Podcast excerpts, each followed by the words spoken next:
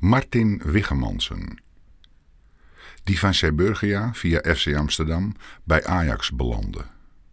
Waar deze linkerspits na twee seizoenen helaas alweer strandde. Toen naar Lugano en daarna naar PEC. Later bij de Ajax jeugd was teammanager zijn plek. Dat hij zo jong stierf is eigenlijk een schande. Punt. One love.